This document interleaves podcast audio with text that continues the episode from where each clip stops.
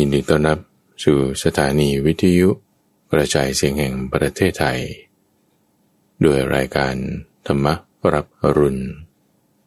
ในทุกวันพุธเป็นช่วงของใต้ร่มโพธิบท โดยเราจะมาฝึกทำสมาธิกันสักห้านาทีสิบนาทีท่านผู้ฟัง แล้วก็จะไปฟังสิ่งที่เป็นมงคลนำความดี ความเจริญ หัวข้อธรรมะต่างๆ ให้เกิดขึ้นในจิตใจของเรา วันนี้เรามาฝึกทำจิตให้สงบ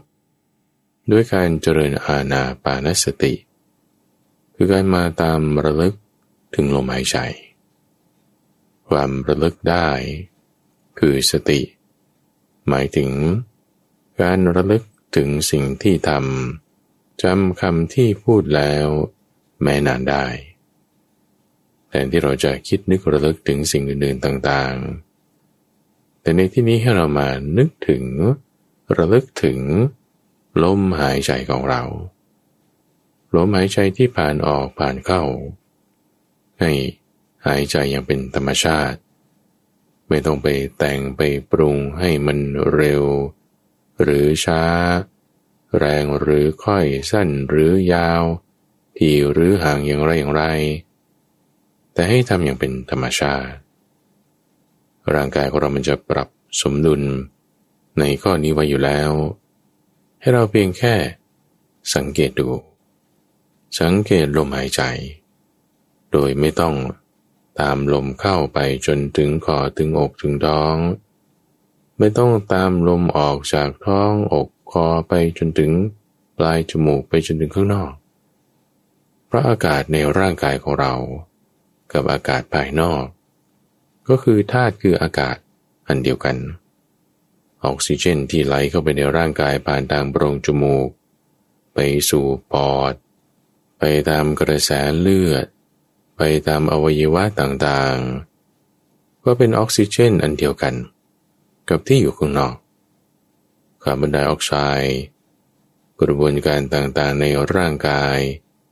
ถูกผลักดันออกมาตามกระแสเลือด เข้าสู่ปอด ออกไปข้างนอก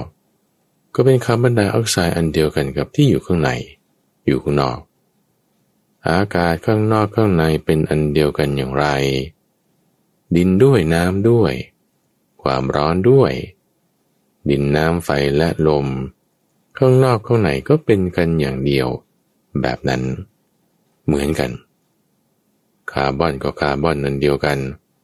ไฮโดรเจนออกซิเจนธาตุดินน้ำไฟลม ข้างในข้างนอกก็เหมือนกัน ให้เราแค่สังเกตดูเฉยๆสังเกตดูเริ่มจากลมหายใจของเรา สังเกตดูจากลมไม่ต้องตามลมไม่ต้องบังคับลม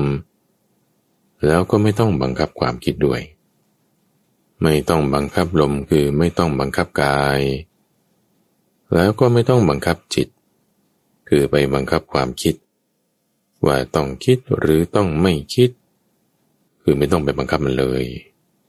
ให้มันเป็นธรรมชาติ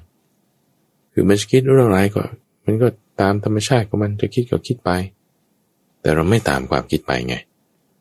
คือไม่ได้ปล่อยปละละเลยจนถึง คิดอะไรก็ตามไปหมด แต่ก็ไม่ใช่ว่าต้องบังคับหูเข็นจนคิดอะไรไม่ได้ ไม่งั้นมันจะปวดหัว ไม่งั้นมันจะฟุ้งซ่านถ้าปล่อยปละละเลยก็ฟุ้งซ่านบังคับเกินไปก็ปวดหัว ในที่นี้จึงให้มีการควบคุมไปเฉยๆควบคุมโดยการที่ว่าจะคิดก็คิดไปแต่ไม่ตามไป ให้การระลึกได้ของเราอยู่กับพุทโธ ให้การรับรู้ของเรามาอยู่กับลมหายใจ ให้การระลึกถึงของเรามาอยู่กับลมหายใจใให้การนึกถึงเอาใจใส่จิตจดจ่อไว้มาอยู่กับลมหายใจของเรา สิ่งอื่นต่างผ่านมา ก็ไม่ได้ตามไปเผลอไปไม่ได้ใส่ใจ มาก็มาแต่ไม่ตามไป จะไปก็ไปก็ไม่สนใจ แต่ลมหายใจนี้รักษาไว้ ให้จดจ่อไว้ทำให้เป็นธรรมชาติ อเรามาตั้งจิตเราอยู่ลมแล้ว ให้เราก็มาดูในกายตั้งฝัง ในกายของเรา ร่างกายของเรานั้นมีสองส่วน ตัวตนของเรานั้นมีสองส่วน คือส่วนที่เป็นกาย กับส่วนที่เป็นใจ ใจเราตั้งสติไว้ ด้วยลมหายใจคือทางกายกายกับใจมันเนื่องกันทุกฝังทุกคนทุกคนนั่นแหละ มีกายมีใจมีใจมีกาย เราเห็นใจของเรา โดยใช้อาศัยกายคือลมหายใจพอเราตั้งจิตของเราได้ โดยใช้กายเป็นเครื่องมือคือลมหายใจ เห็นจิตแล้วก็มาดูกาย ใช้กายเพื่อเห็นจิตเห็นจิตก็มาดูกาย ดูกายของเรา ลมหายใจนี่แหละ เป็นธาตุลม มีธาตุลมไหลเข้าธาตุลมนี้ไปทำอะไร มันก็ไปเป็น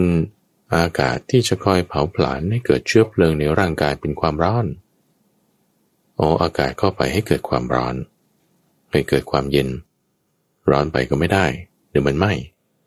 ก็ต้องมีอากาศให้เกิดความเย็นด้วยให้เกิดความร้อนด้วย เหมือนไฟมันจะเผาไหม้ได้ก็ต้องมีออกซิเจนเอาแต่ถ้าอากาศมากเกินไปมันก็ไฟดับได้ ก็ต้องมีพอประมาณ การควบคุมนี่ก็จึงควบคุมด้วยปอดควบคุมด้วยลมหายใจ อากาศที่เข้าไปก็ต้องไปเผากันกับอะไร ในที่นี้ก็คือธาตุดินธาตุดินเจอกันกับธาตุลม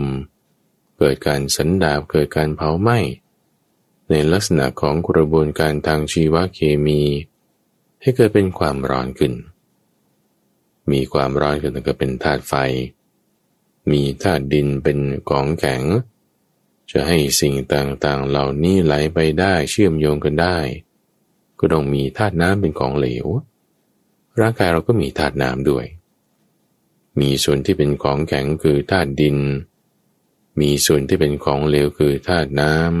ำ มีส่วนที่เป็นอากาศคือธาตุลม เผาไหม้กันเกิดกระบวนการแล้วเป็นความร้อนนั่นคือธาตุไฟ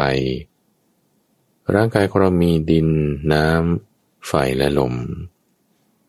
หมุนเวียนกันอยู่ ไปตามอวัยวะต่างๆ คนที่ตายแล้วเนี่ยก็ไม่มีธาตุไฟละ ตัวนี้ก็อุ่นลงไป ดินก็ไปตามดิน ถ้าฝังก็เป็นส่วนหนึ่งของพื้นดินไป ถ้าเผา ความร้อนก็ไปตามความร้อน อากาศก็ไปตามอากาศ ดินน้ำไฟลมอยู่ในร่างกายของเรา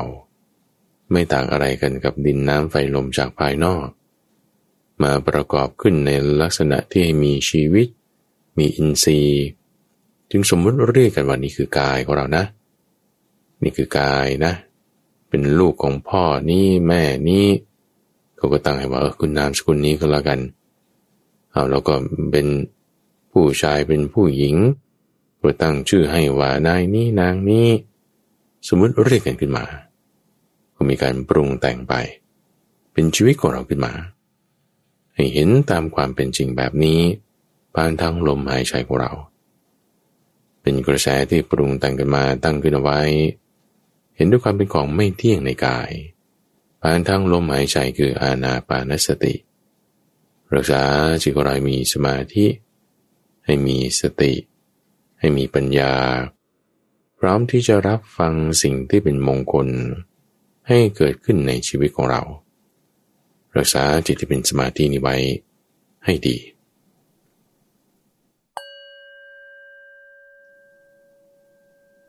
เอาละท่านผู้ฟัง หลังจากที่เราได้ทำจิต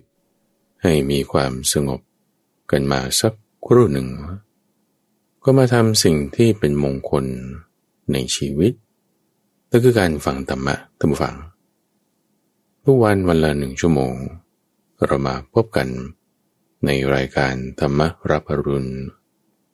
ทุกวันพุธเป็นช่วงของใต้ร่มโพธิบท ที่ข้าพเจ้าจะมาพาท่านผู้ฟังทำสมาธิสักห้านาทีสิบนาที แล้วก็เอาหัวข้อแม่บท ที่พระพุทธเจ้าได้ประกาศ แต่งตั้งบัญญัติเปิดเผยจำแนกแจกแจงเอาไว้ มาเล่า มาอธิบาย มาพูดคุยเปิดประเด็น เป็นแม่บทเป็นเป็นประจำทุกวันพุธที่ต้องมีรูปแบบลักษณะหนึ่งนี้คพื่อไม่ให้การศึกษาของเรานั้น เกิดเป็นภัยได้ คือการศึกษาธรรมะธรรมฟังท่านเปรียบไว้เหมือนกับการไปจับงูพิษ ศึกษาอะไรก็ตาม เป็นเหมือนกับการไปจับงูพิษทั้งสิ้นเลย เพราะว่าเวลาที่จิตของเรามันไปรับรู้สิ่งไหน ถ้าไม่ได้มีสติสมาธิรักษาป้องกันเอาไว้ กิเลสมันก็คืบกลานไปได้ เราเรียนยิ่งสูงเท่าไหร่ กิเลสก็ยิ่งจบสูงขึ้นตามกัน คุณจบด็อกเตอร์สองสามใบกิเลสก็จบด็อกเตอร์สองสามใบ จบปสี่ทำนา กิเลสก็จบปสี่ทำนา นั่งสมาธิจิตละเอียดลึกซึ้งลงไป กิเลสก็ละเอียดลึกซึ้งลงไปตาม เนี่ยจึงต้องมีการระมัดระวังทำยังไงดีท่านจึงเตือนเอาไว้ว่า เหมือนกับการไปจับงูพิษนั่นแหละ ต้องมีวิธีการนะ การไปจับงูพิษมีวิธีการถูกต้องได้ประโยชน์จากพิษงู แต่ถ้าไปจับงูพิษไม่ระมัดระวัง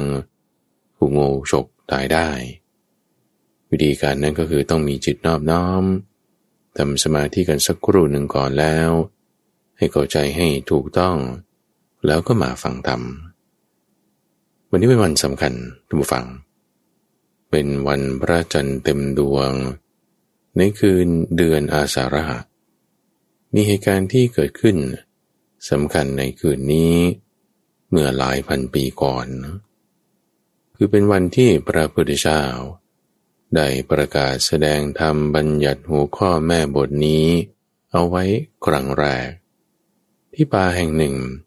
มันเป็นที่หลีกเร้นที่หลบภัยของกวางเนื้อสาย ที่ฤาษีชื่ออิสิเคยมาพักด้วยเขาจึงเรียกว่าป่าอิสิปตนะวรุคทายวัน เป็นป่าที่มีความสงบร่มเย็น ธรรมะที่ท่านประกาศแต่งตั้งเปิดเผยบัญญัติไว้นั้น ก็ทำให้เกิดความสงบร่มเย็นมันคือการที่หมุนกงล้อแห่งธรรมะให้เป็นไปอันเป็นกงล้อที่ จะให้ต้านทานหมุน ประกาศบัญญัติเป็นไปรูปแบบอื่นจากที่ประกาศไว้ไม่ได้เลย จึงเรียกว่าเป็นธรรมจักรกับวัตนะ ในเนื้อหาที่ร้อยเรียงกันมาแล้ว จึงเรียกว่าเป็นธรรมจักรกับวัตนสูตร คือการประกาศอริยสัจสีนั่นเอง เป็นหัวข้อตั้งขึ้นไว้เลย ให้ว่าทุกข์คือทุกข์ เหตุเกิดทุกข์คือเหตุเกิดทุกข์ทุกข์ในที่นี้คือขันห้าเหตุเกิดทุกข์ในที่นี้คือตัณหา จะมาประกาศบิดเบือนเพี้ยนไปเป็นอย่างอื่น จะไม่สามารถทำได้ด้วยเหตุผลที่เหมาะสมสมควรได้ จึงเรียกว่าเป็นอนุตตรัง ธรรมจักกังปวัตติ คือการประกาศชนิดที่เรียกว่า ใครๆก็ค้านต้านไม่ได้นั่นเอง เหตุการณ์แบบนี้บอกว่านานๆจะมีสักครั้งหนึ่งที่มาฟัง ทุกปีทุกปีเขาก็จึงมาเรึกถึงเหตุการณ์นี้กัน ไว้ที่นานๆมีสักครั้งหนึ่งเนี่ยโอ้เรามาระลึกถึงทุกปีทุกปี เป็นความดีนะแล้ววันถัดไปก็เป็นวันเข้าพรรษาพอดีท่านฟังข้าพเจ้าก็จึงจะปรารบเหตุนี้แหละในช่วงของใต้ร่มโพธิบท ในช่วงของเข้าพรรษานี้ จะนำความเป็นมงคล นำความดีมาให้ท่านฟังตลอดพรรษา โดยจะนำเรื่องของมงคลชีวิต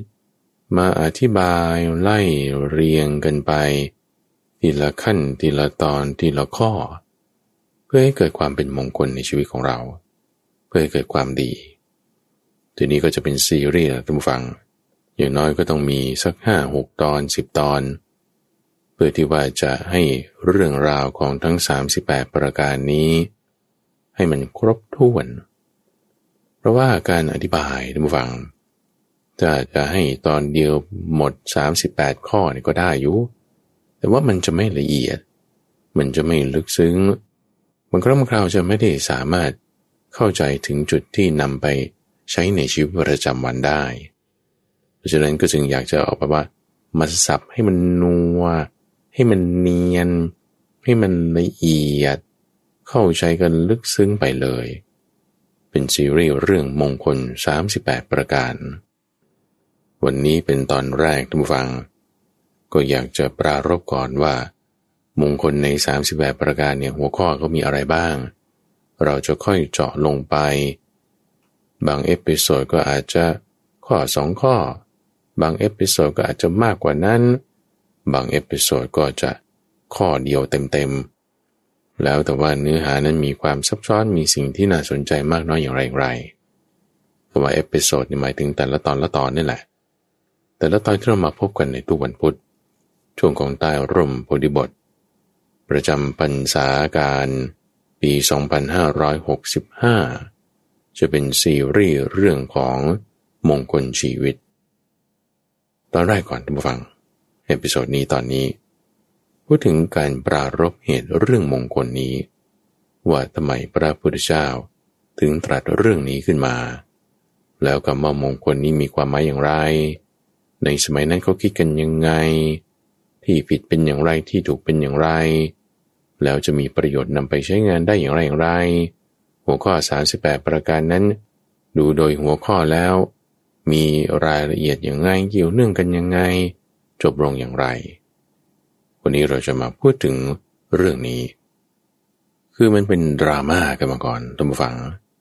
เป็นประเด็นฮือฮากันขึ้น อย่างทุกวันนี้เนี่ยนะเขามีอะไรลงโซเชียลมีเดียบางเรื่องบางราวบางทีมันเป็นไวรัลขึ้นมา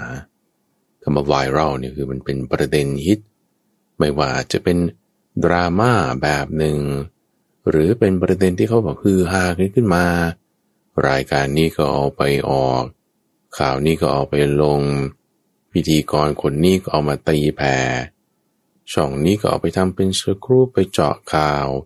เดี๋ยวนักข่าวก็นั่นก็ไปสัมภาษณ์ที่หน้างาน คนนี้ก็ตามไปอีกญาตินี่ก็ว่าอย่างนั้น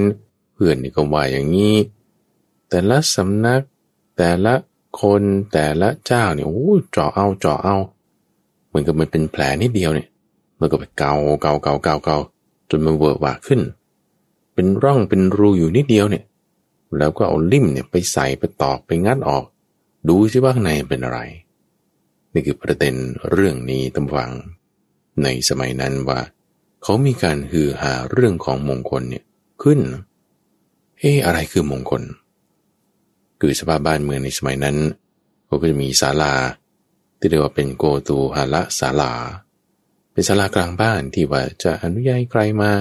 พูดเรื่องอะไรเป็นประเด็นยังไงอะไรก็ได้ ก็จะเหมือนลักษณะของไฮพาร์คที่ว่าใครจะมาพูดอะไรเป็นประเด็นขึ้นตรงไหนก็ได้ ชาวบ้านอยากไปฟังก็ไปฟังคนนั้น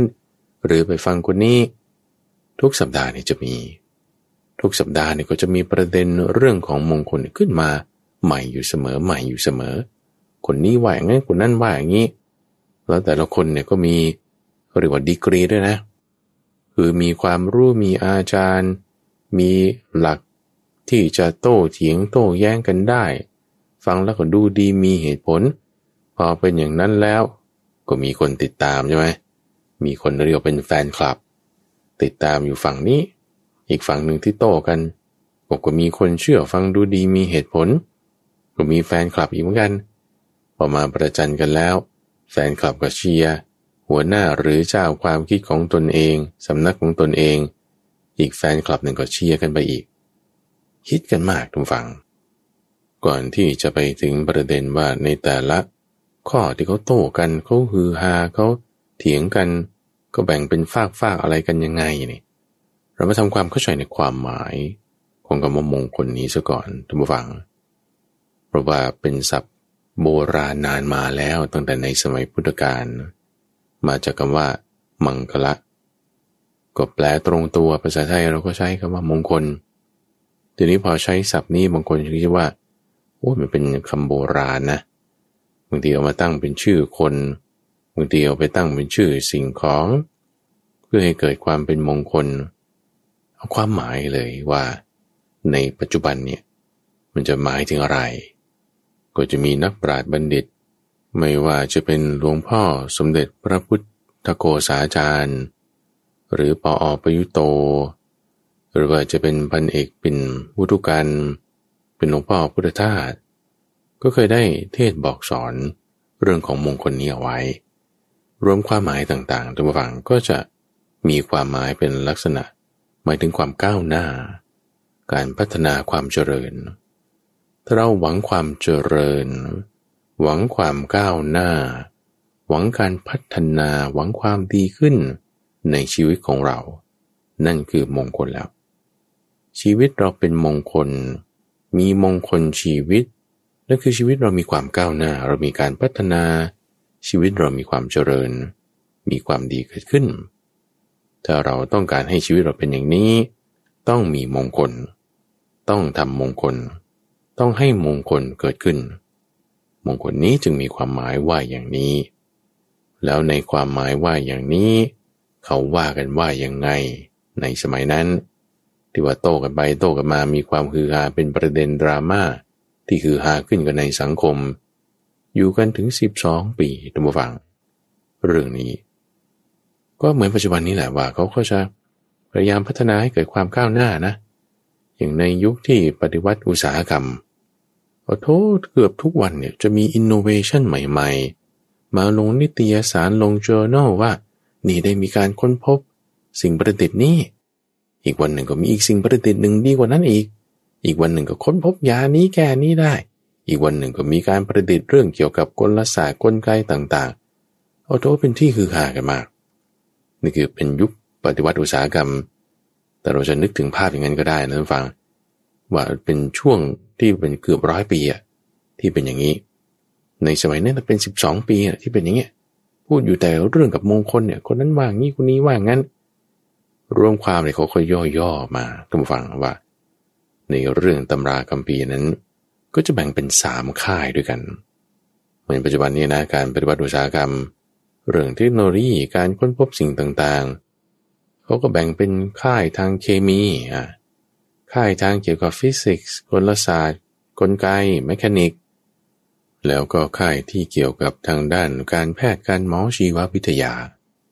ที่จะแบ่งเป็นสามค่ายใหญ่ ๆ มีการพัฒนาอะไรกันเป็นยังไง มีความเจริญก้าวหน้ากันยังไง ศึกษาไปตามสามค่ายนี้ไม่ผิดแน่นอน อันนี้ในสมัยนั้นก็เหมือนกัน มีอยู่สามค่าย ที่เขาจะบอกว่านี่คือมงคลนะ นี่คือสิ่งที่ดีนะ จะทำชีวิตให้ดีนะ ก้าวหน้าเจริญพัฒนานะ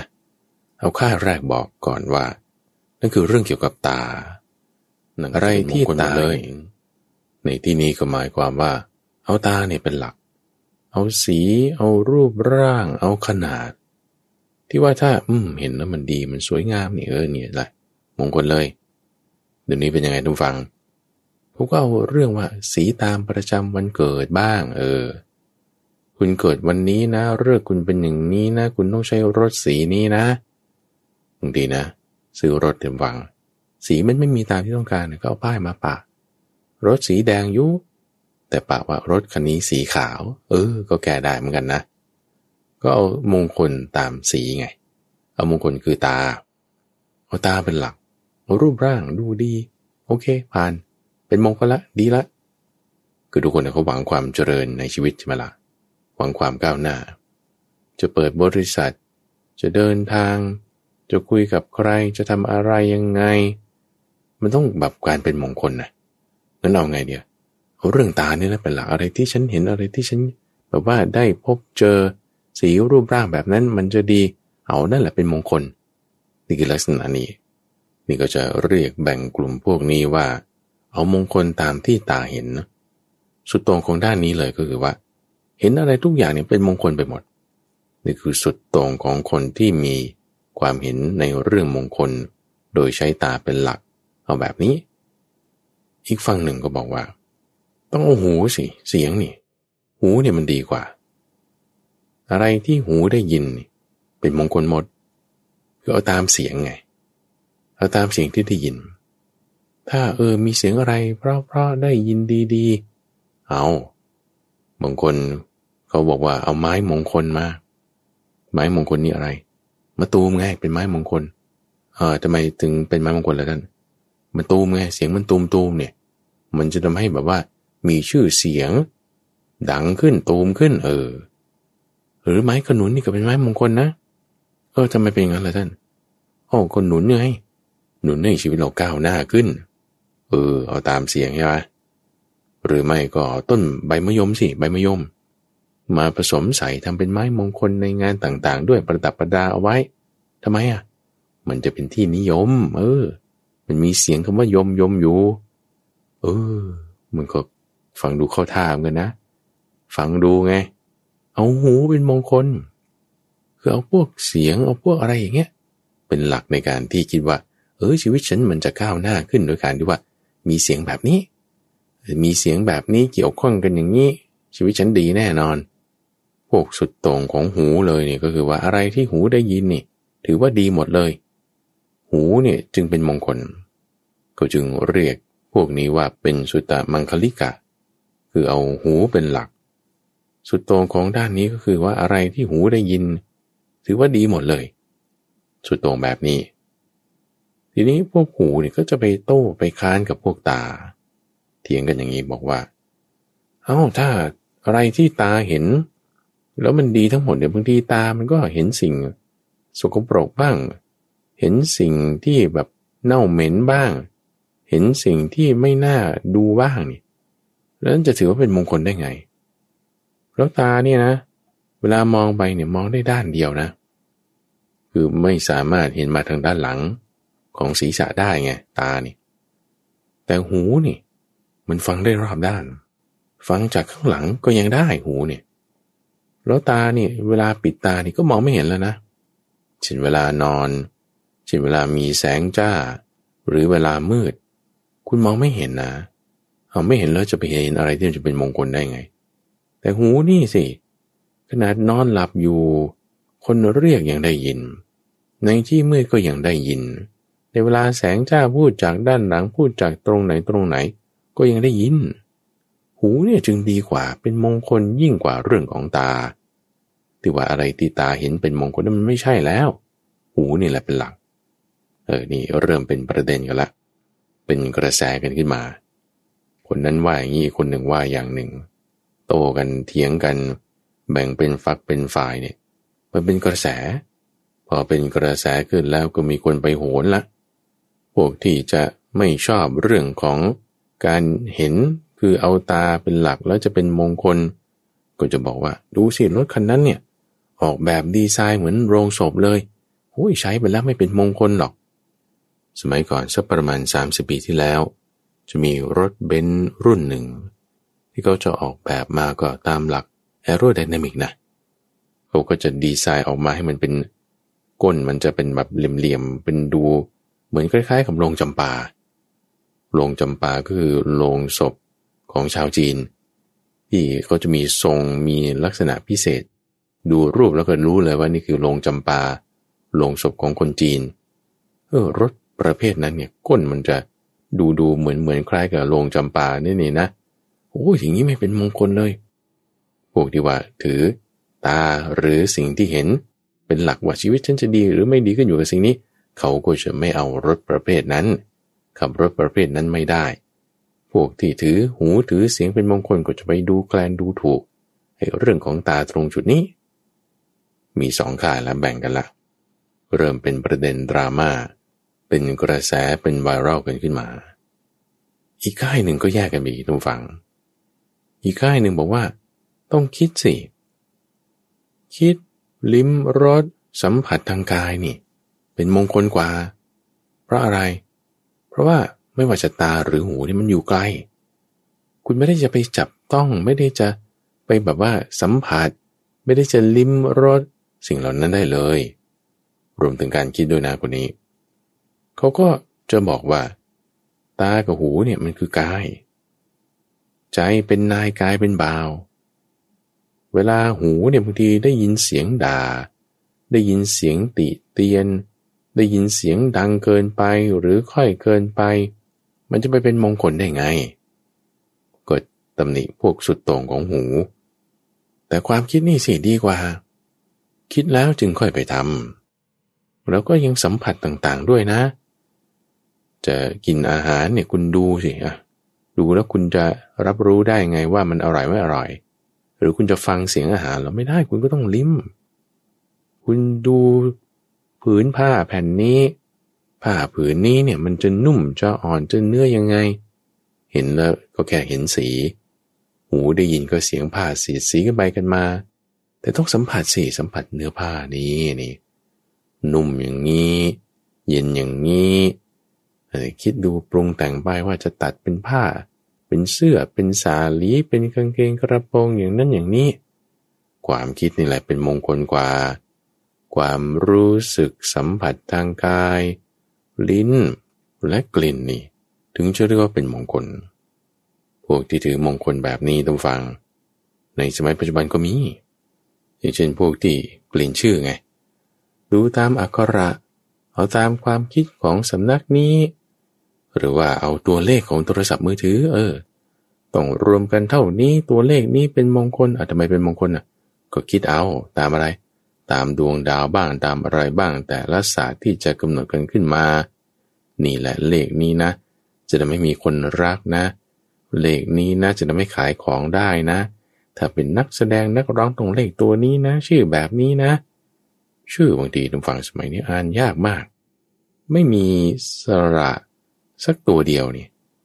ก็ลันนี่ต้องเยอะแยะไปหมด ก็เลยจะงงๆว่ามันยังไงนะ อันนี้คือถือมงคล ตามความคิด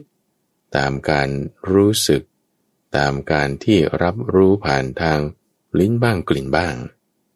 แล้วพวกที่ถือมงคลแบบนี้ก็จะถูกโต้เถียงโดยพวกตาด้วย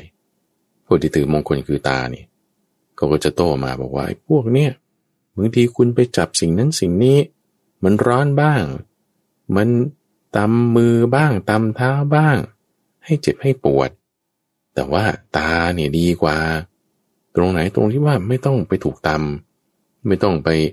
โดนสิ่งนั้นสิ่งนี้ให้ต้องเจ็บต้องปวด เพราะว่าเป็นการสัมผัสไงแต่ตาเนี่ยมองเห็นไกลๆก็รู้แล้วว่ามันคืออะไร ตาเนี่ยจึงเป็นมงคลกว่าท่านผู้ฟังสังเกตเห็นแพทเทิร์นไหมเออว่าตานี่ก็จะถูกตำหนิติเตียนโดยพวกหู พวกหูก็จะถูกติเตียนตำหนิโจมตี โดยพวกคิดพวกสัมผัส พวกคิดพวกสัมผัสก็จะถูกโจมตีติเตียนโดยพวกตา เออนี่มันเป็นเหมือนกับสามค่ายสามก๊ก โดยสามค่ายนี้ ก็จะแบ่งเอาตามอายตนะ ตาหูจมูกลิ้นกายและใจใช่ไหมละ่ะ ตาก็ค่ายหนึ่งหูก็ค่ายหนึ่ง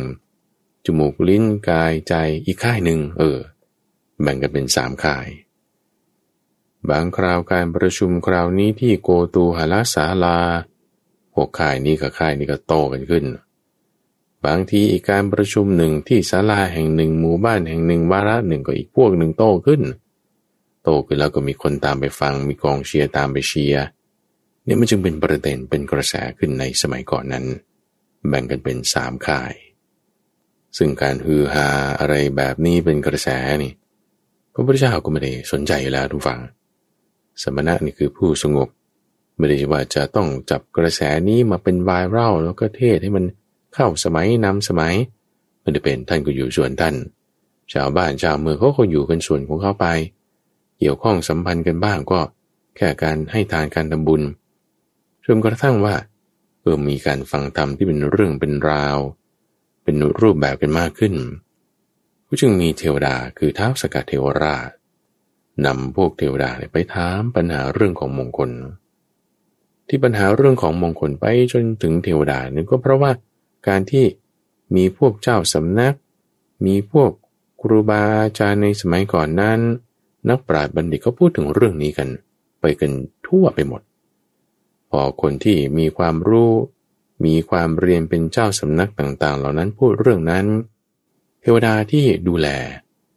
หนั่นก็คืออารักขาเทวดา เขาก็ได้ฟังได้ยินได้ศึกษาได้ทำความเข้าใจด้วย ไม่เข้าใจประเด็นนี้ก็จึงพากันไปถามเทวดาเหล่าอื่น เรื่องก็เริ่มไปขึ้นไปขึ้นจนถึงท้าวสกัดเทวราช หัวหน้าของเหล่าเทวดาในชั้นดาวดึง ก็ไม่เข้าใจเรื่องนี้เหมือนกันเอาทำไมไม่พากันไปตามพระพุทธเจ้า ก็จึงพากันไปถามพระพุทธเจ้า จึงได้มงคลออกมา อยู่ในเนื้อหาที่ข้าพเจ้าจะยกมาอธิบาย ตลอดซีรีส์ในช่วงของใต้ร่มโพธิบททั้งปัญษานี้ คือจากในมงคลสูตรนั่นเอง เป็นพระสูตรสั้นๆดูฟังไม่ยาว ถ้าอ่านให้กันฟังเนี่ยไม่ถึงห้านาทีบางทีเขายังเอาไปสวดเป็นหนึ่งในบทเจ็ดตำนานสิบสองตำนานเวลาไปทำบุญบ้านนะเวลาที่เรานิมนต์พระไปทำบุญบ้าน ไม่ว่าจะเป็นงานมงคลอะไรก็ตามนะหนึ่งในบทนั้นเนี่ยต้องมีนี้แน่นอนคือมงคลละสูตร งานมงคลไงเขาจะสวดบทที่เป็นมงคลเออแล้วถ้าที่เรือนนั้นเป็นงานแต่งงานหรือว่ามีคนที่มีแนวโน้มว่าจะตั้งท้อง ก็จะสวดบทองคุลีมานด้วยว่าเออให้คลอดง่าย เราก็จะมีบทนั้นบทนี้เมตตาใหญ่เมตตาน้อย รวมกันเป็นแพ็กเกจขึ้นไปสวดบทเจ็ดตำนานสิบสองตำนานหนึ่งในแพ็กเกจนั้นก็คือมีมงคลสูตรนี้ด้วย พอพระพุทธเจ้าประกาศธรรมะว่ามีมงคลถึง 38 ประการ มันจึงแยกกันเป็นสองสายทันทีท่านฟัง สายที่ไปตามกระบวนการการฮือหาขึ้น ที่ว่าต้องเห็นต้องได้ยินต้องมีต้องรู้สึกอย่างนั้นอย่างนี้นี่ก็สายหนึ่งหรือว่าเป็นมงคลสายที่ว่าต้องมี กับมงคลของพระพุทธเจ้าที่ว่าเป็นสายที่ต้องทำแตกต่างกันยังไง เอาสายมีก่อนวางบางคนบอกว่า จะเปิดบริษัทใหม่แล้วโอ้ต้องมีสิ่งนี้นะถึงเรียกว่าจะเป็นมงคลเอาจะเดินทางไกลแล้วเออต้องมีสิ่งนี้นะ เอาอันนี้ไปเอาพระเครื่องนี้ไป เอาสิ่งนี้ไปเอาเก็บสิ่งนี้ไว้ ถึงจะเป็นมงคล เช่นว่าต้องมีเปลือกหอยสัง หรือว่าถ้าเป็นการบวงสวงทำบูชายันอะไรอย่างเงี้ยเขาก็ต้องเอาต้องมีดอกอันนี้นะ ดอกอะไรอะดอกเงินก็ได้เรามีดอกสีเงินเราก็ต้องมีดอกสีทองใช่ไหมเเราต้องมีใบมันด้วยเออถ้าอย่างงานไหว้ครูก็ต้องมีย่าแพรกนะเออมีเทียนแพรนี่คือเป็นสิ่งที่ต้องมี หรืองานมงคลประเภทที่ว่าแต่งงานนี่เขาต้องมีการรดน้ำสังใช่ไหมในสังนี่ต้องเป็นสังประเภทนี้นะ เวียนซ้ายหรือเวียนขวา น้ำนี่โอ้ต้องไปเอามาจากที่นั่นที่นี่ ต้องใส่ใบราชพฤกษ์ใส่ใบมะยม ใส่ใบขนุน ใส่ไม้ มะขาม โอ้ใบกัญชาก็เอาด้วยเออเดี๋ยวนี้เขาปลดล็อกแล้วใส่ลงไปเนี่ยมันจะต้องเป็นพิธีมีนั่นอันนี้ ต้องใช้อันนี้อันนั้น นี่ก็เรียกเป็นมงคลสายที่มี ไม่อันใดอันหนึ่งในสามค่ายนี้แหละ ไม่ก็ตว่าเออเสียงมันดีนะ มันแบบว่าหนุนหนุนดีทำไมก็หนุน หรือว่าเห็นแล้วเออสีนี่มันเข้ากันกับเจ้าบ่าวเจ้าสาว นี่เป็นสีมงคลของเขานี่เขาเรื่องตา หรือบางทีก็จะเป็นสำนักนั้นคิดพิธีกรรมแบบนี้ขึ้นนั่นก็เรื่องความคิดเรื่องความรู้สึกต่างๆสามค่ายทุกฝั่งอยู่ในสายที่ว่าเป็นมงคลที่ว่าต้องมี แต่ว่ามงคลของพระพุทธเจ้าที่ท่านประกาศเอาไว้ คือมงคล 38 ประการนั้น มีอะไรบ้างเรามาฟังกันเอาเฉพาะหัวข้อในวันนี้ก่อนนะ หัวข้อ คือในข้อแรกการไม่คบคนผ่าน ข้อที่สองการครบกับบัณฑิต ข้อที่สามการบูชาผู้ที่ควรบูชา ข้อที่สี่การอยู่ในปฏิรูปประเทศ ข้อที่ห้าบุญวาสนา ข้อที่หกการตั้งตัวไว้ถูก ข้อที่เจ็ดความคงแก่เรียน ข้อที่แปดการมีศิลปะ ข้อที่9กา การมีวินัยดี ข้อที่10การมีวาจาสุภาษิต ข้อที่11การบำรุงมารดาบิดา ข้อที่12การสงเคราะห์บุตรหรือธิดา ข้อที่13การสงเคราะห์ภรรยาหรือคู่ครอง ข้อที่14การทำงานไม่ข้างค้าง ข้อที่สิบห้าการให้ทาน ข้อที่สิบหกธรรมจริยา ข้อที่สิบเจ็ดการสงเคราะห์ญาติ ข้อที่สิบแปดการทำงานไม่มีโทษ ข้อที่สิบเก้าการงดเว้นจากการทำบาป ข้อที่ยี่สิบการสำรวมจากการดื่มน้ำเมา ข้อที่ยี่สิบเอ็ดการไม่ประมาทในธรรมะ ข้อที่ยี่สิบสองมีความเคารพ ข้อที่ยี่สามมีความถ่อมตนยี่สิบสี่คือความสันโดษยี่สิบห้าคือความกระตัญญูยี่สิบหกคือการฟังตามตามการ 27 คือความอดทน 28 คือการว่านอนสอนง่าย 29 คือการพบปะสมณะ 30 คือการสนทนาธรรม 31คือการบำเพ็ญตบะ32การประพฤติปรมจันทร์33การเห็นอริยสัจ34การทำให้แจ้งซึ่งนิพพาน35คือจิตที่ไม่หวั่นไหว36คือจิตไม่เศร้าโศก37คือจิตไม่กำหนัด38คือจิตเกษม ทั้งหมดนี้คือมงคล38ข้อ อ่านที่ท่านผู้ฟังฟังนี่ไม่ถึง5นาทีเลยนี่คือเนื้อหาที่มาในมงคลสูตร สั้นๆ แต่ว่าแต่ละข้อแต่ละข้อนี่เอามาอธิบายให้ท่านผู้ฟังฟังนี่ได้ตลอดพรรษาเลยนะ เราจะเป็นซีรีส์ทั้งหมด 38 ประการนี้ สังเกตได้ไหมท่านฟังว่ามันมีแพทเทิร์นของเขาอยู่ ว่าในทั้ง 38 ประการนี่เป็นสิ่งที่ว่าไม่ใช่ว่าเราต้องไปเป็นสิ่งของหามาต้องมีนะ ไม่ใช่สิ่งของไง แต่เป็นการกระทำจึงเป็นมงคลสายที่ว่าเป็นการทำนั่นเอง คือเป็น action เป็นการกระทำทางกายทางวาจาหรือทางใจ แล้วเราดูขั้นตอนนะเขาจะมีความละเอียดขึ้น จากภายนอกง่าย ๆก่อน ยังไม่ได้พูดถึงเรื่องศีลไม่ได้พูดถึงเรื่องอะไรเลยนะ การไม่คบคนพาลก็ละเออการไม่คบคนพาลนี่ มันง่ายนะ เอาคนนี้เขาไม่ดีเราก็ไม่ต้องไปยุ่งไง ยังไม่ต้องรักษาศีลอะไรด้วยซ้ำด้วยเออมันมันเริ่มเป็นขั้นเป็นตอน จนสุดท้ายเนี่ย จิตกเกษมจิตไม่เศร้าโศกทำให้แจ้งซึ่งนิพพานข้อท้ายๆสามสิบกว่าๆขึ้นไปนี่ขอโทษนี่มันเรื่องของจิตใจนะ จะสังเกตได้ว่าจะมีความละเอียดลึกซึ้งขึ้นเป็นขั้นเป็นขั้นเป็นเหมือนบันไดขึ้นไป ในธรรมะหมวดนี้ทุกฝังข้าพเจ้าจึงคิดว่า สามารถนำมาทำมาปฏิบัติ ใช้งานได้ง่ายกว่า ในธรรมะหมวดอื่นๆมากเลย คือสมมติถ้าเราเปรียบเทียบเรื่องของอย่างเช่นเอาอิทธิบาทสีมา หรือว่าเอาโพชงเจ็ดมาสัปดาห์ที่แล้วเราอธิบายเรื่องอะไรเรื่องอธิษฐานบ้าง เรื่องของพละห้าบ้าง แต่ละข้อละข้อนี่คือบางทีใช่อยู่เอามาใช้ในชีวิตประจำวัน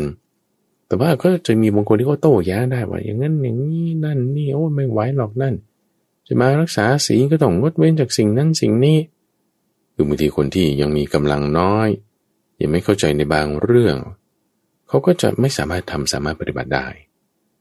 แต่พอมาพูดถึงมงคล 38 ประการในระหว่างในทั้ง 38 ประการเนี่ยโทษมันต้องมีข้อใดข้อหนึ่งที่เราทำได้บ้างละเอาเอาจากจุดนั้นเนี่ยเป็นบันไดขึ้นไปไต่ขึ้นไปไต่ขึ้นไป แต่ละข้อก็จะมีความละเอียดขึ้นละเอียดขึ้น ลึกซึ้งเข้าไปถึงถึงจิตใจ ความสันโดษมันอยู่เรื่องภายในแล้วโอ้ภายในมันก็มาข้อกลางๆค่อนไปทางท้ายเออมันก็ละเอียดขึ้นไปทำให้เป็นเหมือนกับบันได ที่ว่าเราสามารถจะไต่ขึ้นไปจนถึงสูงสุดคือนิพพานได้ เริ่มจากง่ายๆ การไม่คบคนพาลการครบบัณฑิต การบูชาผู้ที่ควรบูชา บางอย่างบางสิ่งเราก็ทำได้อยู่แล้วด้วย แต่จะพูดถึงเรื่องของศีลสมาธิปัญญา บางคนอาจจะโต้ได้ว่าสามข้อนี่โทมันเป็นเรื่องของนักบวชนะ คนจะมาทำสมาธิจิตสงบได้ไง ฉันต้องทำงานคิดอ่านนั่นนี่ จะมาอยู่ว่างๆไม่ได้หรอกก็ก็จะโตได้ คนที่แบบว่าไม่เข้าใจความหมายว่าสมาธิไม่ถึงอะไร ก็จะคิดไปเป็นแบบนั้น แต่ถ้าเอามาดูเรื่องมงคลนี่เออมันก็จะมีข้อที่ว่า ให้เลี้ยงดูครอบครัว เลี้ยงดูภรรยาสามีหรือบุตรที่ดาให้ดีเฮ้ยนี่เป็นความเป็นมงคลนะเเออทำให้แบบว่า ในการทำการปฏิบัติ ในเรื่องของมงคลเนี่ยจึงสามารถเอามาทำได้ แบบว่าไม่ได้ว่ายากเกิน ความสามารถของบางคนที่อาจจะไม่เข้าใจ เลยประการหนึ่งก็คือว่า เป็นลักษณะที่เป็นบันไดเป็นขั้นเป็นขั้นไป บางข้อบางอย่างเรายังทำไม่ได้นะ อย่างเช่นว่า การพบเห็นสมณะ การสนทนาธรรมตามการ โอ้ฉันยังไม่อยากไปหาพระฉันยังไม่อยากจะไปคุยธรรมะหรอก เอาแต่ว่าข้ออื่นคุณก็ยังทำได้เอาเช่นการบำรุงเลี้ยงดูมารดาบิดา การที่ศึกษาศิลปวิทยาการทำการงานไม่ข้างค้างพวกนี้ก็ทำไปก่อนไง คือลักษณะคำสอนของพระพุทธเจ้าเป็นอย่างนี้ทุกฝังว่า ง่ายก็มียากก็มี คือไม่ใช่ว่าถ้าคุณทำไม่ได้เลยเนี่ยนะ คุณก็ไม่ใช่สมาชิกของศาสนาละ ศาสนานี่บอกว่าจะต้องประนามหรือว่าขับไล่คุณออกจากศาสนา ในข้อแรกบอกก่อนเลยเนี่ยว่า ไม่คบคนพาลเอาแล้วทำไมมีคนพาลเยอะแยะในศาสนาพุทธอะคนพาลคนไม่ดี เป็นอันตพาลหัวไม้ เบียดเบียนคนนั้นคนนี้อยู่ในสังคมเป็นคดีความต่างๆ เป็นกระแสเป็นดราม่าเอาทำไมมีอะมันก็มีไงทุกฝัง เพราะว่าคนเราความสามารถไม่เท่ากันใช่ไหมในการที่จะทำการปฏิบัติ แต่ว่าในคำสอนของพระพุทธเจ้านี่ไม่ได้ว่าจะขับไล่เขา เอาถ้างั้นคุณปฏิบัติตามข้อปฏิบัติของคำสอนนี้ไม่ได้ ให้หนี ยกเลิก อย่ามาเป็นสมาชิกในคำสอนนี้มันไม่ใช่อย่างนั้นทุกฝัง เหมือนเด็กน้อยนี่นะ ที่ว่ากำลังยังไม่แข็งแรง ใช้เขาปีนบันไดขึ้นมาก้าวข้ามทีเดียวสามสี่ขั้นขึ้นมาชั้นสองมันก็ไม่ได้ก็ต้องเอาทีละขั้นน้อยๆก่อน คือคนที่กำลังจิตยังไม่มาก ในความที่ว่าจะละเว้นงดเว้นจากสิ่งที่ไม่ดีทำไม่ได้เต็มที่ ก็เอาข้อไหนที่ทำได้ก่อน ซึ่งในสารสแปดข้อเนี่ยมันจะมีข้อที่เราทำได้อยู่แล้ว ไม่เหมือนกับศีลห้านะบางทีศีลห้าโอ้ห้าข้อเองหรอฉันยังรักษาสักข้อเดียวก็ไม่ได้เลยนะ แต่ว่าถ้าซอยสับออกมาเป็นสามสิบแปดข้อนี่ คือขั้นนี่มันจะสั้นกว่าไง สมมติระยะทางสูงเท่ากัน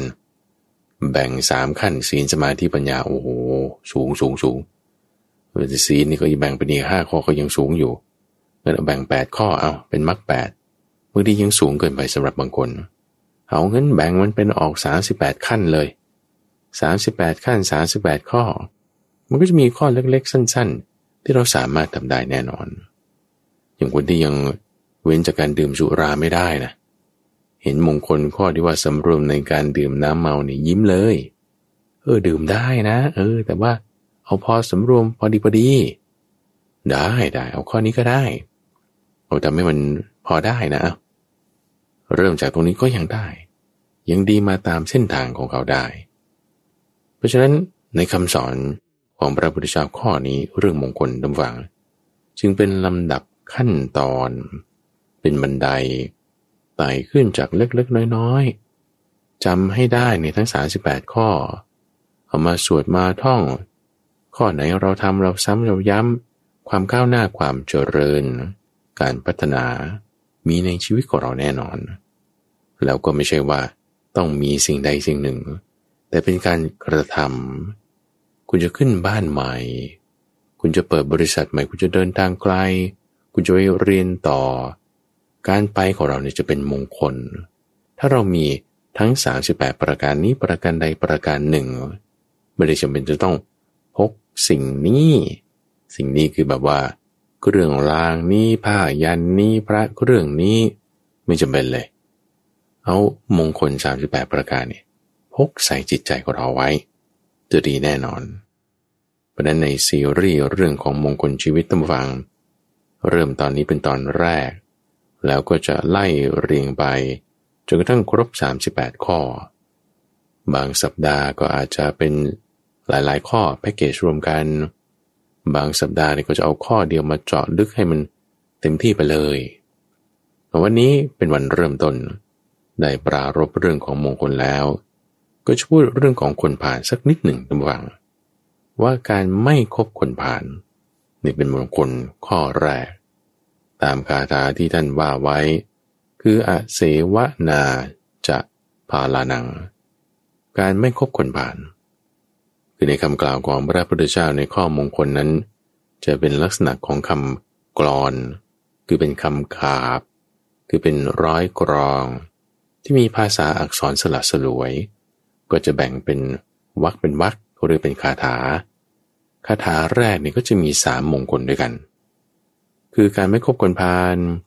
การครบบัณฑิต การบูชาคนที่ควรบูชา แต่เราฟังพระสวด เวลา ไปงานทำบุญบ้านนิมนต์พระมาเราจะเริ่มสวดมงคลโลสูก็จะเริ่มที่ตรงนี้แหละพระก็จะสวดขึ้นเลยอาเสวนาจะพาลานาง รูปอื่นก็จะบันติตานันจะเสวนา ปูชาจาปูชนียานังเฮตัมมังกลมุตตมัง นี่คือเป็นคาถาแล้วก็ไล่ไปไล่ไปจนกระทั่งหมด 38 ข้อ ทั้งหมดด้วยกันสิบคาถา คือสิบวรรคในคำกรอนนั้น ฟังดูแล้วมันก็จะมีส่วนที่คล้องจองกันอยู่ เข้ากันได้ลงกันได้นี่ เป็นคำที่พระพุทธเจ้าตรัสไว้ วันนี้เราพอมีเวลาเหลือทุกฟัง ก็จะนำเรื่องของคนพาลมาพูดสักนิดหนึ่งก่อน พูดสักครึ่งหนึ่ง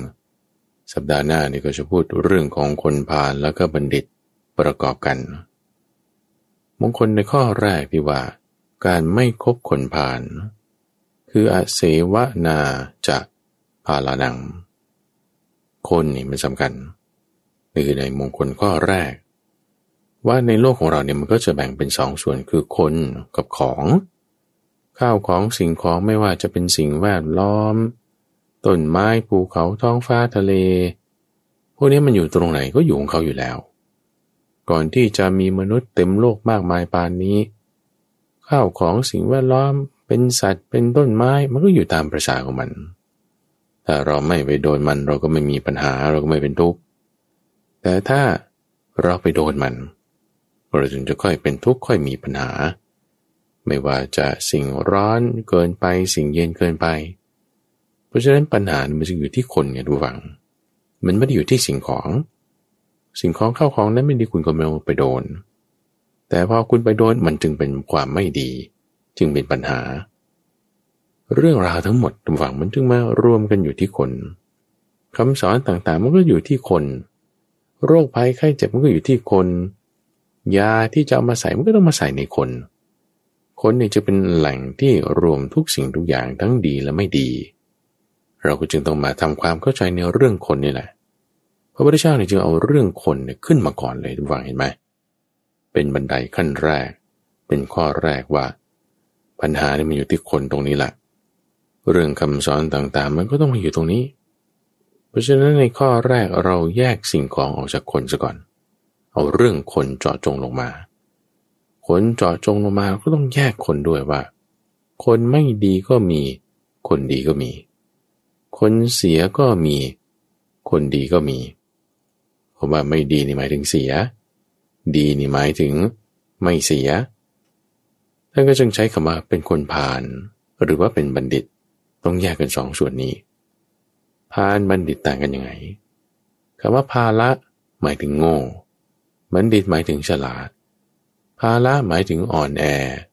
บัณฑิตหมายถึงมีกำลัง คนที่เป็นคนผ่านหมายถึงคนที่มีความอ่อนแอ คนที่ไม่ฉลาด คนที่โง่ คนที่มีกำลังน้อยก็ทำไมอย่างอันตพานมีกำลังเยอะนะ เที่ยวเป็นนักเลงหัวไม้ ตีหัวหมาด่าแม่เจ๊กใช้กำลัง ทุบตีคนนั้นคนนี้เขาเรียกเป็นอันธพาลนี่มีกำลังมากทำไมท่านบอกมีกำลังน้อยกำลังในที่นี้หมายถึงกำลังจิตไงท่านฟัง มีกำลังจิตน้อย มีกำลังจิตในการที่ว่าจะอยู่ในระเบียบวินัย มีกำลังจิตในการที่จะอยู่ในกรอบขอบของตนเองทำสิ่งที่ดีๆ เขาทำข้อนั้นไม่ได้ ก็จึงพยายามหากำลังอื่นชดเชยทดแทน คือกำลังเนี่ยมันจะแบ่งเป็นสามระดับตั้งฟังหนึ่งคือกำลังกาย ไม่ว่าจะหมายถึงการใช้อาวุธ การใช้กำปั้นกล้ามเนื้อของตัวเอง หรือว่ามีเพื่อนฝูงอาวุธยุโทโธปกรณ์ต่างๆ นี่คือการใช้กำลังกายธรรมะคือกำลังความรู้เออว่าคุณจะมีความรู้เรียนจบด็อกเตอร์สูงๆหรือมีความรู้ในทางด้านศาสตร์อันใดอันหนึ่งเกี่ยวกับการรบบ้าง การบริหารจัดการบ้าง อันนี้คือกำลังความรู้ และอันที่สามคือกำลังความดีกำลังความดีคือกำลังในการที่คุณจะมาเดินตามทางที่จะให้ความดีเกิดขึ้นในชีวิตของเราเนี่ยคุณทำได้ไหมอย่างบางคนมีความรู้สูงใช่ไหมมีกำลังในข้อที่สองแต่เอากำลังความรู้เนี่ยไปการใช้ประดิษฐ์อาวุธ ประดิษฐ์สิ่งที่จะฆ่ากันทำร้ายทำลายกัน หรือในการที่จะคิดเบียดเบียนคนอื่นกำลังความดีไม่มีเลยมีน้อยมาก ในขณะที่กำลังสมองมีเยอะมาก กำลังกายบางทีอาจจะไม่มีก็สั่งคนที่มีกำลังกายนั่นแหละ ไปทำพวกที่มีกำลังสมอง เพราะฉะนั้นกำลังสามอย่างนี้มันต้องมี แล้วกำลังที่สูงที่สุดคือกำลังความดีไงสมมติว่าถ้ามีกำลังกายใช่ไหมแล้วมีกำลังความรู้ด้วย แต่เอากำลังกายแล้วกำลังความรู้กำลังสมองของตนไปเบียดเบียนคนอื่นอ่านั่นคือไม่ดีละเป็นคนไม่ดีละเป็นคนเสียละแต่ว่าถ้าตรงข้ามกันเลยนะว่า เฮ้ยถ้ามีกำลังความดีนะ ต่อให้ไม่มีกำลังสมอง ก็เรียนจบธรรมดาป .4 แล้วก็ไม่ได้มีกำลังกายบางทีก็แบบว่าอาจจะไม่ได้ทำอะไรได้มาก แต่ว่ามีกำลังความดีในการที่จะรักษาศีลทำความดีไม่เบียดเบียนคนอื่น อันนี้เป็นคนดีนะ เป็นบัณฑิต มีกำลังสูง เพราะฉะนั้นกำลังความดีมันจึงเหนือกว่ากำลังสมอง แล้วก็กำลังกายกำลังกายเนี่ยต่ำที่สุดเลยางคนมีสมองสามารถที่จะบังคับบัญชา หรือว่าสั่งการคนที่มีกำลังกายได้ คนที่มีกำลังสมองถึงแม้ไม่มีกำลังกาย ก็ยังมีอำนาจมากกว่ากำลังความดีนี้ก็ยิ่งสูงขึ้นไปอีก เพราะฉะนั้นกำลังของคนดูที่สามระดับนี้คำว่าพาละ หรือพาน คือคนที่อ่อนแอคนที่มีกำลังน้อย คนที่โง่ คนที่ยังไม่แข็งแรง ก็หมายเอาถึงกำลังความดีนั่นเอง เพราะฉะนั้นพอเรา แบ่งเรื่องข้าวของสิ่งของออกไป เหลือแต่เรื่องคน เราก็ต้องรู้จักแยกแยะต่อมาว่าก็เป็นคนพาลหรือเป็นบัณฑิตใช่ไหมคนมีสองประเภทเอาแล้วเราจะรู้ดูได้อย่างไรว่า คนไหนเป็นคนพาลคนไหนเป็นบัณฑิต เนื้อหามาในเรื่องของภาละบัณฑิตสูตร ในมัชฌิมานิกายก็จะมีอยู่สองระยะท่านผู้ฟัง ระยะที่อธิบายไว้อยู่ในนิทานชาดกก็มี เรื่องของอากิติดาบท บอกไว้ถึงลักษณะของคนผ่านห้าประการ แล้วก็เนื้อหาที่มาในพระบาลีส่วนที่เป็นพระไตรปิฎกเป็นพุทธพจน์ อยู่ในภาละบัณฑิตสูตรมัชฌิมานิกาย พูดถึงเรื่องเรื่องหมายของคนชั่ว คือคนพาลหรือเรื่องหมายของคนดีคือบัณฑิตบอกเอาไว้ ในวันนี้จะเอานัยยะแรกที่เป็นพุทธพจน์นี้สก่อนท่านฟังถ้าอธิบายถึงความที่ว่าเครื่องหมายสามประการ เหมือนกับว่าคุณมีตราอยู่ที่หน้าผากนี่เลยนะ ติดป้ายชื่อไว้เลย พาน บัณฑิต เห็นเลย เห็นดูได้ไง ดูได้ที่สามประการคือ การกระทำทางกาย การพูดทางวาจา แล้วก็สิ่งที่เขาคิด ความคิด การพูดและการกระทำของคนพาลความคิดการพูดการกระทำของบัณฑิต จะมีลักษณะที่แตกต่างกัน โดยคนผ่านนั้นก็จะมักคิดในความคิดที่ชั่ว ความคิดที่ไม่ดี มักจะพูดในคำพูดที่ไม่ดี มักจะกระทำในสิ่งที่ไม่ดี สิ่งที่ไม่ดีนั่นคืออะไรก็อกุศลกรรมบทนั่นเอง ทั้งสิบประการนั่นแหละ คิดเราก็ไปในทางเพ่งเล็งอย่างใดของคนอื่น คิดไปในทางเบียดเบียนประทุษร้าย คิดไปในทางที่เป็นมิจฉาทิฏฐิ ส่วนการพูดเนาะก็จะมักมีคำวาจาที่เป็นการส่อเสียดยุยงให้แตกกัน เป็นการพูดโกหก เป็นการพูดคำหยาบ เป็นการพูดเพ้อเจ้อไม่มีสาระ ไม่มีเวลาเป็นสิ่งไร้ประโยชน์คำพูดก็มักจะเป็นแบบนี้ การกระทำทางกายก็มักจะเป็นลักษณะที่ว่าฆ่าสัตว์ลักทรัพย์ ประพฤติผิดจารีตประเพณี ส่วนบัณฑิตก็จะเป็นตรงข้ามกัน ความคิดเขานั้นก็ไม่จะคิดไปในทางที่จะเบียดเบียนใคร จะคิดไปในทางช่วยเหลืออบอ้อมอารี ความคิดก็จะไปเป็นในแนวสัมมาทิฏฐิ เชื่อในเรื่องบุญเรื่องบาป โลกนี้โลกหน้า การพูดเนี่ยก็จะพูดในลักษณะเป็นวาจาให้เกิดความสมัครสมานสามัคคีกัน เข้ากันได้ลงกันได้ ไม่โกหกไม่ส่อเสียดไม่พูดคำหยาบไม่พูดเพ้อเจ้อ การกระทำทางวาจานั้นก็มักจะไม่ผิดศีลเป็นเมตตา เป็นการให้การบริจาค เป็นการที่ประพฤติอยู่ในจารีตเราก็ไม่เบียดเบียนใคร เป็นเรื่องหมายสามประการ กายวาจาใจ แยกกันให้เห็นได้ของผลบาทและบัณฑิต ยังมีนัยยะที่สองที่อธิบายไว้โดยอากิติดาบท ซึ่งเรื่องนี้เป็นนิทานชาดกที่ข้าพเจ้านำมาให้ท่านฟังฟังในช่วงของนิทานปรรนาทุกวันศุกร์นั่นก็ไปติดตามฟังในรายละเอียดได้ ว่ากิติดามบททำไมถึงกล่าวเรื่องนี้เท้าสกัดทำไมถึงมาถาม ท่านออกบวชได้ยังไงจิตใจเป็นมายังไงนั่นเรื่องของอากิติดาบท เรามาถึงประเด็นตรงที่ว่า ท่านเนี่ยไปเจอคนผ่านมาอากิติดาบทเนี่ยนะ ก็จึงเข็ดขยาดมากเลย